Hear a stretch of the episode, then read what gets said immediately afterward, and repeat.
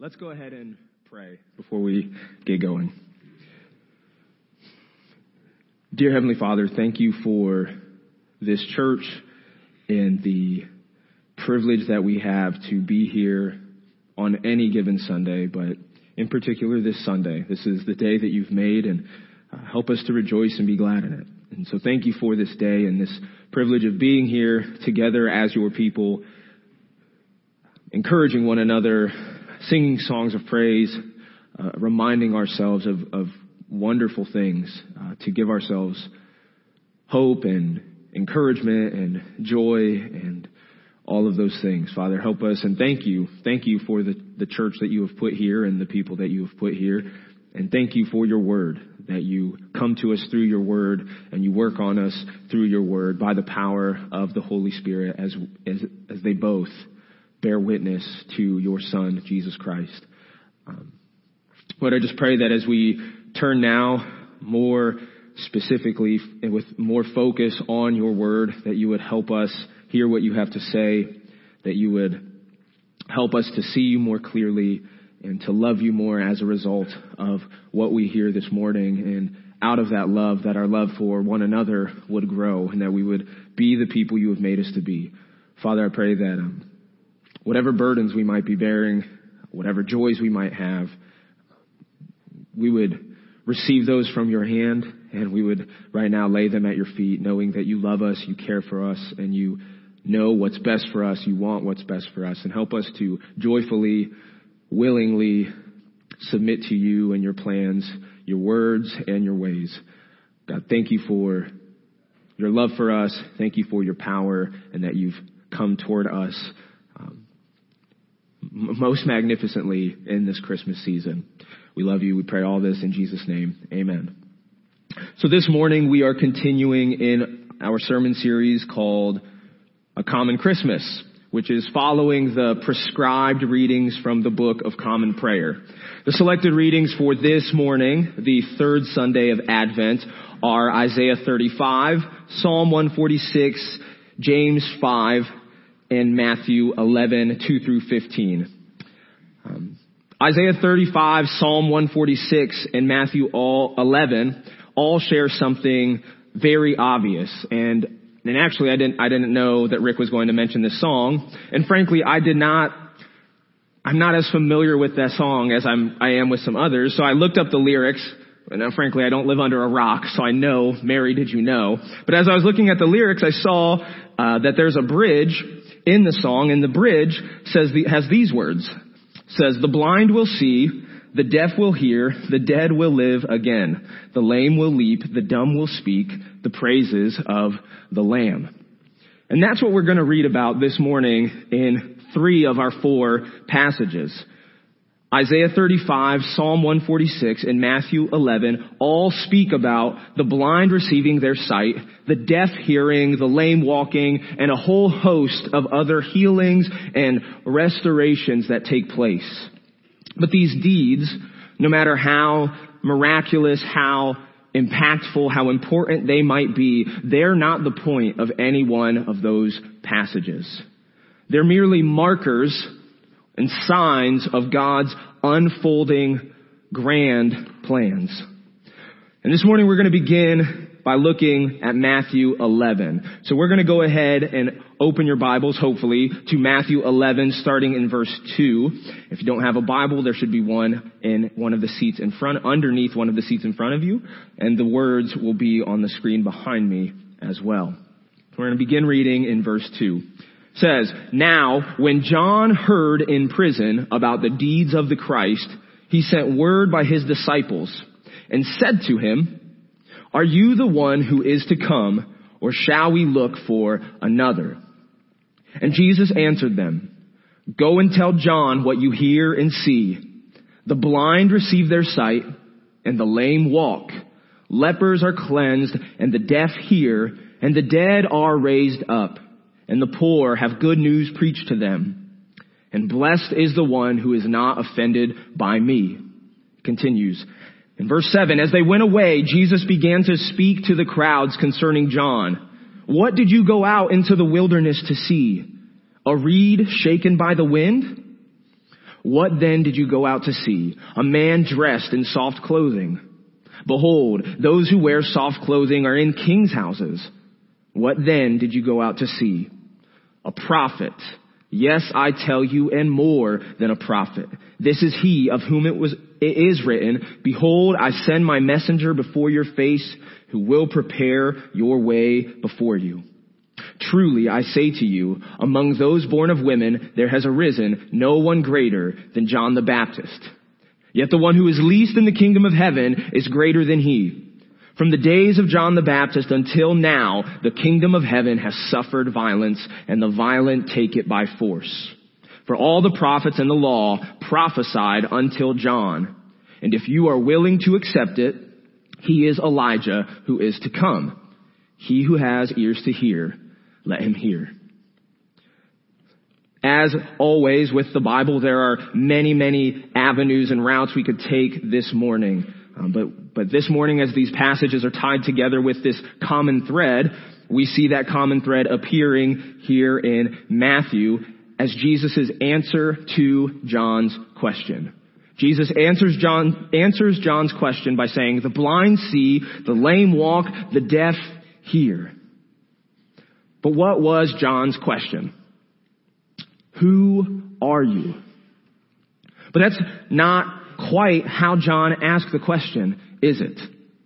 And the difference matters. If someone were to walk through these doors this morning and started selling drinks and snacks like a vendor at a football game, we would ask, who are you? We probably wouldn't ask, are you the one who is to come or should we wait for another? Those are very different questions. John was waiting for someone like Jesus. And in prison, John had heard reports of Jesus' teaching and ministry. He had questions, and so he asked them, Are you the one we're waiting for? And where did that question come from? Well, obviously it came from John, but why is John waiting? What is he looking for? Why is that his question? Well, it's because John knew the scriptures. John knew the Old Testament, and his question came from the Old Testament. He preached from the Old Testament. He was familiar with God's Word there.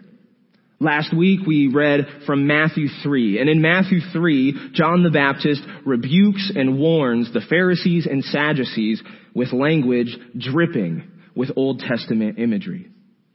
And from his rich knowledge of the Old Testament scriptures, John was expecting the Lord to come with vengeance, destroying the wicked, consuming them like a blazing fire. Malachi 4 verses 1, 3, and 5 say this. For behold, the day is coming, burning like an oven, when all the arrogant and evildoers will be stubble. The day that is coming shall set them ablaze, says the Lord of hosts so that it will leave them neither root nor branch. Skipping to verse 3, and you shall tread down the wicked, for they will be ashes under the soles of your feet on the day when I act, says the Lord of hosts. Verse 5, Behold, I will send you Elijah the prophet before the great and awesome day of the Lord comes. John believed that the day of the Lord would come with judgment and condemnation. In fact, Jesus himself links John the Baptist to the prophet Elijah in Matthew 11 verse 14 that we just read a few moments ago. There in Matthew, he says, he is Elijah to come. And here in Malachi 4, the prophet Elijah is linked with God's coming judgment, a blaze, a fire on the day of the Lord. John wasn't crazy or cranky for expecting judgment. He simply acted upon his well-informed convictions. He preached a message of repentance, not with the promise of blessings and comfort, not because that's not true, not because they're not there, but his message was warnings of penalty and judgment. In fact, John the Baptist was imprisoned for his sharp words of rebuke against the unrighteousness of King Herod. Now we might guess that John was expecting a bit more demanding, someone a bit more demanding, someone a bit more decisive, more imposing and forceful with matters of holiness and obedience and the law. And it's an expectation revealed to us by his question, are you the one who is to come, or should we wait for another? And how does Jesus answer? He tells John, the blind receive their sight, the lame walk, the deaf hear, the dead are raised, and the poor have good news preached to them. Jesus' answer to John wasn't a flat out rebuke. John was not totally off base and wrong. He was just missing the mark. And so Jesus responds and redirects him. And we've already said that John would have been familiar with the Old Testament. John's question was an Old Testament question. So it should come as no surprise that Jesus gives him an Old Testament answer. For this, we'll turn to our second reading this morning, which is Isaiah 35, starting in verse 1. Again, the words should be on the screen. Isaiah 35. The wilderness and the dry land shall be glad.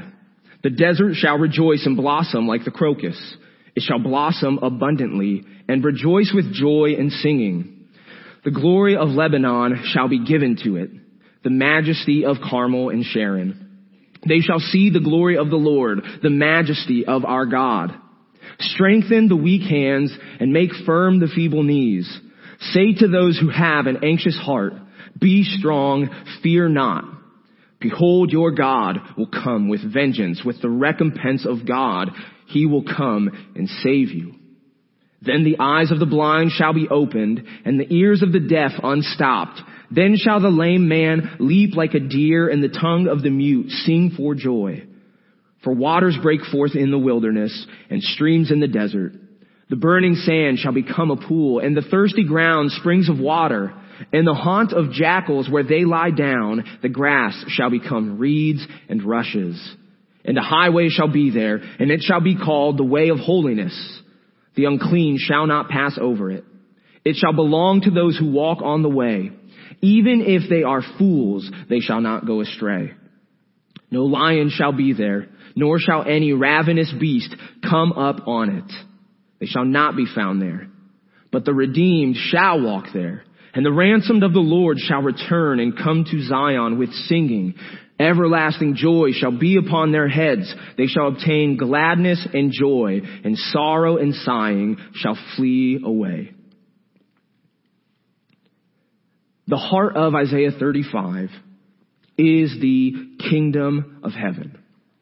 We could spend time on the imagery of Isaiah 35, looking at each verse and each illustration or image and figuring out what it means and what it has to say, but I don't want us to miss the forest for the trees this morning. This is a text, Isaiah 35, about the kingdom of heaven.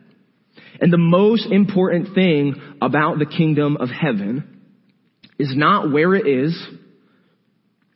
It's not even what it's like. It's not even when we will get there. The most important thing about the kingdom of heaven is who is in charge. Who is the king? A kingdom is defined by its king. A kingdom without a king is no kingdom at all. It might be a people, it might be a land, but it's not a kingdom. But the king of this kingdom in Isaiah 35, this heavenly kingdom, is able to make deserts blossom like beautiful flowers with the strength of cedars.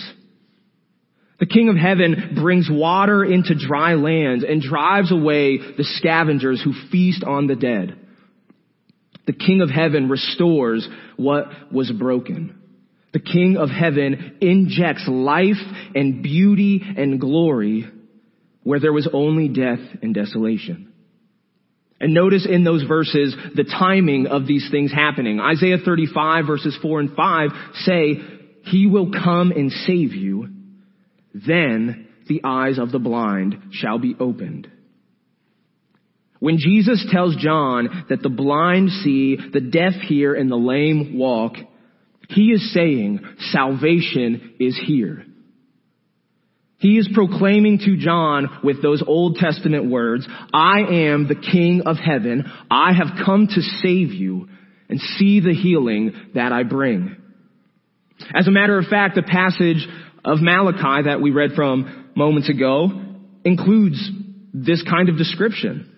We skipped over this verse intentionally, maybe a little like John might have skipped over it in his mind, but it's Malachi 4 verse 2, and it says, But for you who fear my name, the Sun of Righteousness shall rise with healing in its wings. At Christmas, we rejoice in the coming of our Savior. But we must remember that our Savior born in Bethlehem is the mighty King of heaven. Our salvation does not end with the washing away of our sins. That's only the beginning. Our salvation ends in the kingdom of heaven with the mighty healer as our king. As it's written in verse 10 there, Isaiah 35:10, everlasting joy shall be upon our heads. We shall obtain gladness and joy, and sorrow and sighing shall flee away. This is who Jesus claims to be with his answer to John the Baptist. This is what Jesus is claiming to bring with those words. And this powerful promise comes with a call to action. Again, looking at Isaiah 35 verses 3 and 4. Strengthen your weak hands and make firm the feeble knees. I believe that verse is quoted in the book of Hebrews that we finished several weeks ago in a very similar context. Strengthen the weak hands and make firm the feeble knees. Say to those who have an anxious heart, be strong, fear not. Behold, your God will come with vengeance with the recompense of God. He will come and save you. Be strong. Take heart. God is on your side. And if you don't believe me, look around and consider what Christmas is about. God sent his son to come and save you. He sent his son into the world to heal us, to make us whole, to forgive us of our sins. He sent his son to die for you and for me, for the sins of the world, that we might be forgiven and restored and brought into his kingdom. God is for you. He is on your side and the Lord is a healer. He raises up life where there was none. Now it's possible to boil, I think, the whole message of the Bible. This might be, maybe I'm getting a little ahead of myself here, but I think you can take this one sentence and, and apply it and read it into all of scripture and it's this. Trust in God and take heart. Trust in God and take heart. Trust God and have the heart to do what He says. Trust God and have the courage to follow Him and obey Him. Do you know who God says He is? Because if we're gonna, if we're gonna trust God, we have to know who He is. So do you know who He says He is? Jesus here is saying, I am God. He's saying that he is the king of a kingdom of healing and refreshment and peace and righteousness and rest and abundance. That's who he says he is. Do you know that? And then do you trust that God is who he says he is? It's one thing to know who he says he is, but do you trust who he, who he says he is? Do you trust, do you believe that these miracles really happened? That these things we read about really happened and that they really do point to a heavenly reality better than anything we can imagine. Do you know who God says He is? Do you believe He is who He says He is? And do you trust that God will do what He says He will do? Do you trust Jesus' kingdom will come? Trust God and take heart. If your answer is yes to those questions of knowing who God is, trusting He is who He says He is, and trusting that He'll do what He says He will do, if your answer is yes to those questions, then strengthen your weak hands and firm your feeble knees and say to your anxious heart, be strong, fear not, because our God is a God who saves. Our God is a God of life. Which brings us very nicely to our third passage this morning, which is Psalm 146. Um, I believe that in the Book of Common Prayer, the Psalms are often set up as uh, to be a response. Um, so you read something and then you read a psalm in response to that. And, and honestly, this morning, they knew what they were doing all these hundreds of years ago picking this psalm because there aren't very many better ways to respond in the Bible than this one. So Psalm 146, we're reading all of it starting in verse 1. Praise the Lord. Praise the Lord, O my soul. I will praise the Lord as long as I live. I will sing praises to my God while I have my being. Put not your trust in princes, in a son of man in whom there is no salvation. When his breath departs, he returns to the earth. On that very day, his plans perish. Blessed is he whose help is the God of Jacob, whose hope is in the Lord his God, who made heaven and earth, the sea and all that is in them, who keeps faith forever, who executes justice for the oppressed, who gives food to the hungry. The Lord sets the prisoners free. The Lord opens the eyes of the blind. The Lord lifts up those who are bowed down. The Lord loves the righteous. The Lord watches over the sojourners. He upholds the widow and the fatherless. But the way of the wicked he brings to ruin. The Lord will reign forever. Your God, O Zion, to all generations. Praise the Lord. We not only take heart and find courage and strength in Jesus, but we smile and rejoice. We're not unhappily courageous or begrudgingly triumphant as we head into battle. We praise the Lord. And praise is not something we can fake. At least not with God. You might be able to offer fake praise to people at work, but you can't get that by God. Praise is the natural reaction of a soul who knows the good that has been given to it. It's not something you have to manufacture. We can't fake it, but it's not something you just try harder to do. If you find your praise is lacking, you don't need to praise harder. You need to look more closely at God and at yourself.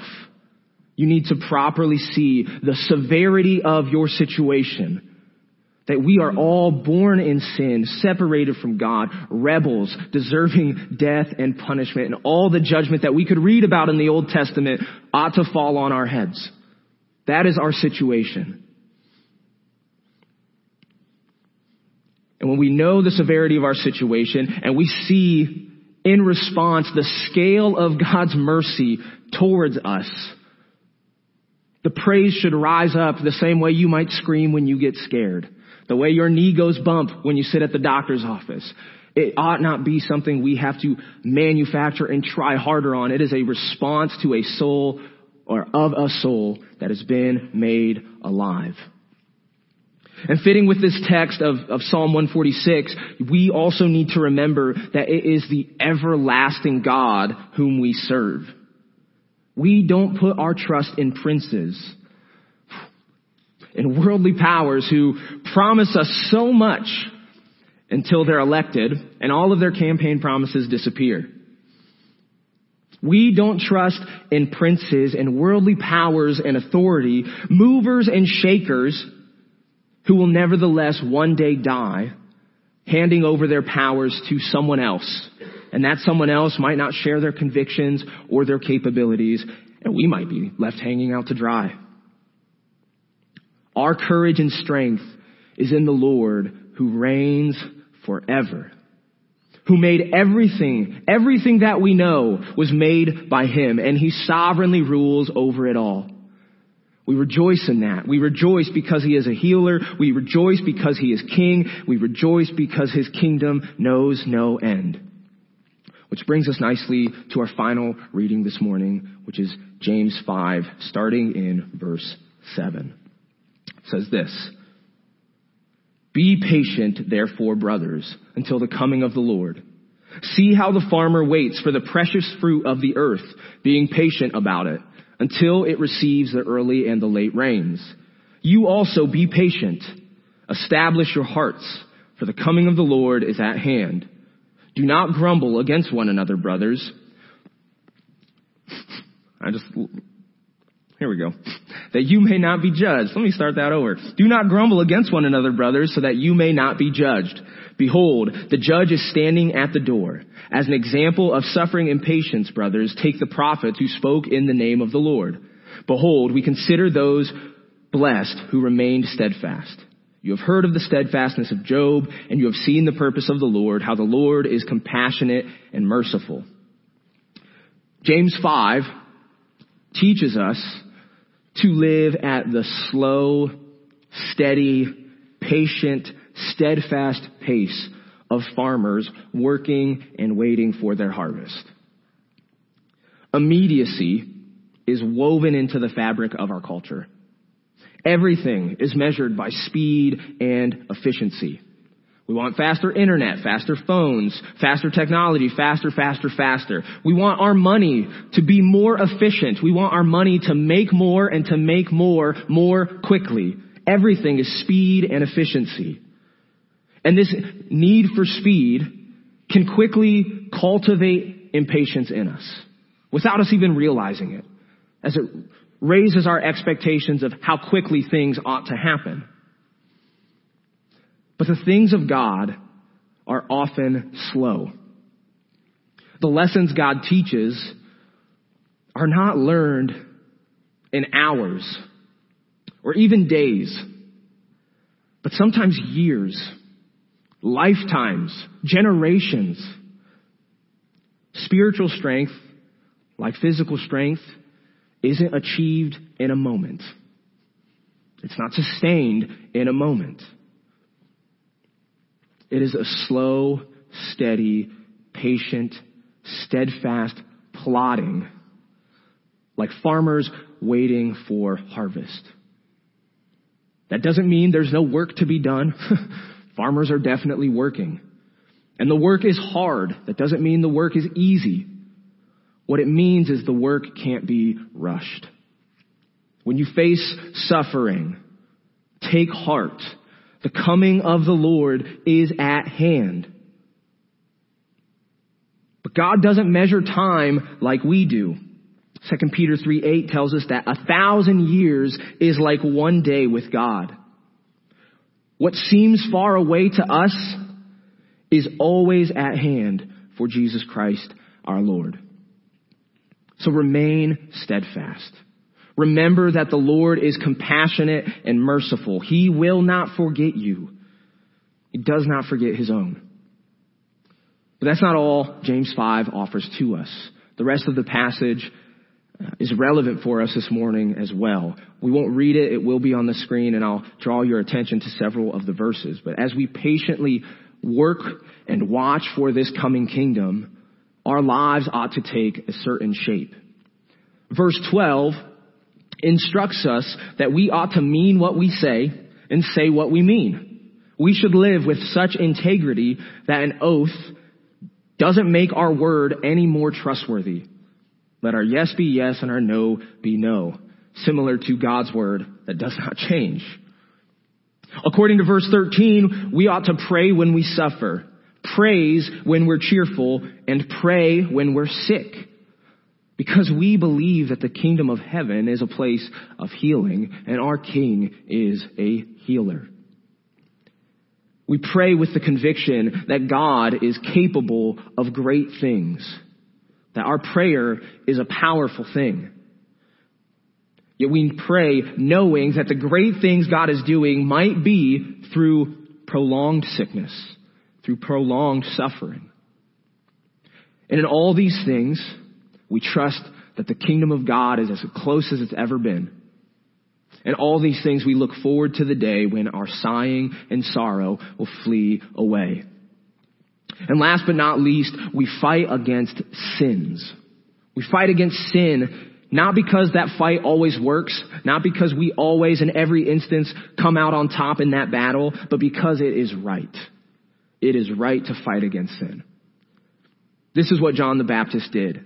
It's why he was in prison and was ultimately beheaded. He called people to repentance, including King Herod himself. And many people heard John's message They heard his fight against sin, his call to repentance, and many were prepared to follow Christ as a result. But that wasn't always the result. And yet we still fight against sin. We must fight against it wisely, understanding it as our enemy. Understanding that we on our own cannot defeat it. Remember Psalm 146, do not put your trust in princes.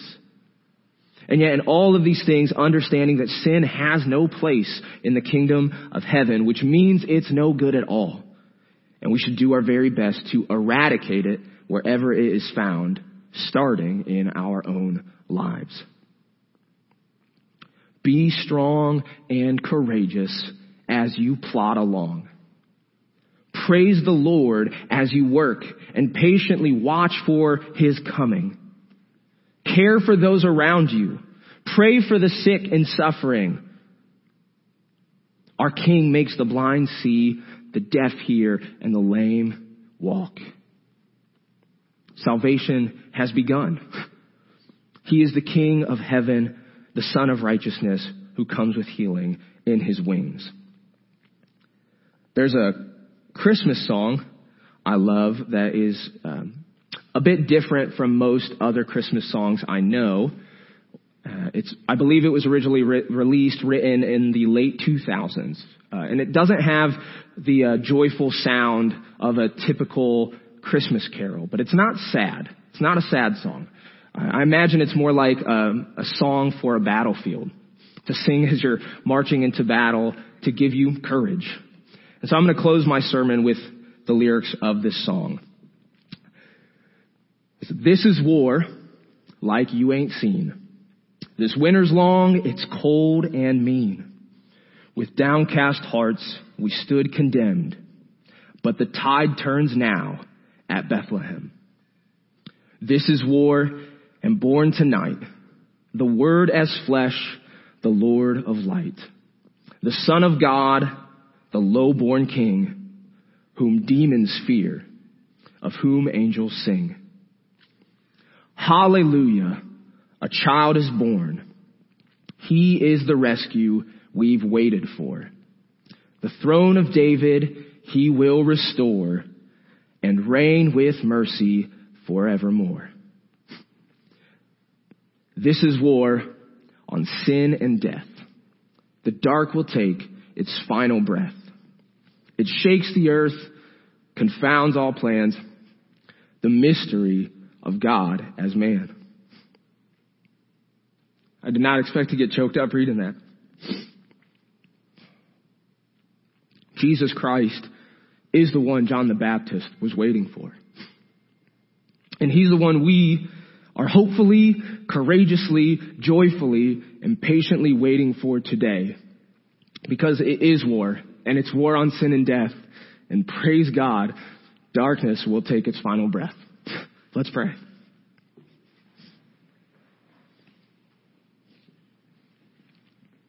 Dear Heavenly Father, thank you for the gift of your Son, Jesus Christ. Thank you that the mission didn't end with him coming as a cute little baby. the mission didn't end with him coming so we could see God with us in that way, see you with us in that way. Thank you that you sent your son into this world to crush the head of the serpent and to make darkness flee. And God, in a world that is filled with darkness and pain and suffering, sorrows and sighings, thank you that for hundreds and hundreds and hundreds of years you have been telling us that this is happening. And although hundreds and hundreds of years might feel like an awfully long time, thousands of years, God, they're nothing to you. And these things are as close today as they've ever been. And so I pray, God, that we would hear these words, know your word, know who you are, trust you are who you say you are. And that we would take courage, take heart in the healing that you bring, knowing that that healing is part of a wonderful salvation that you freely offer to us all. Thank you for your spirit bringing death or bringing life into death in all sorts of places. And thank you for the way that even in a church, not even, but in a church like ours or any church anywhere, we can see your work in the lives of people who are being changed and helped and lifted up. Father, we love you. We thank you. We pray all this in Christ's name. Amen.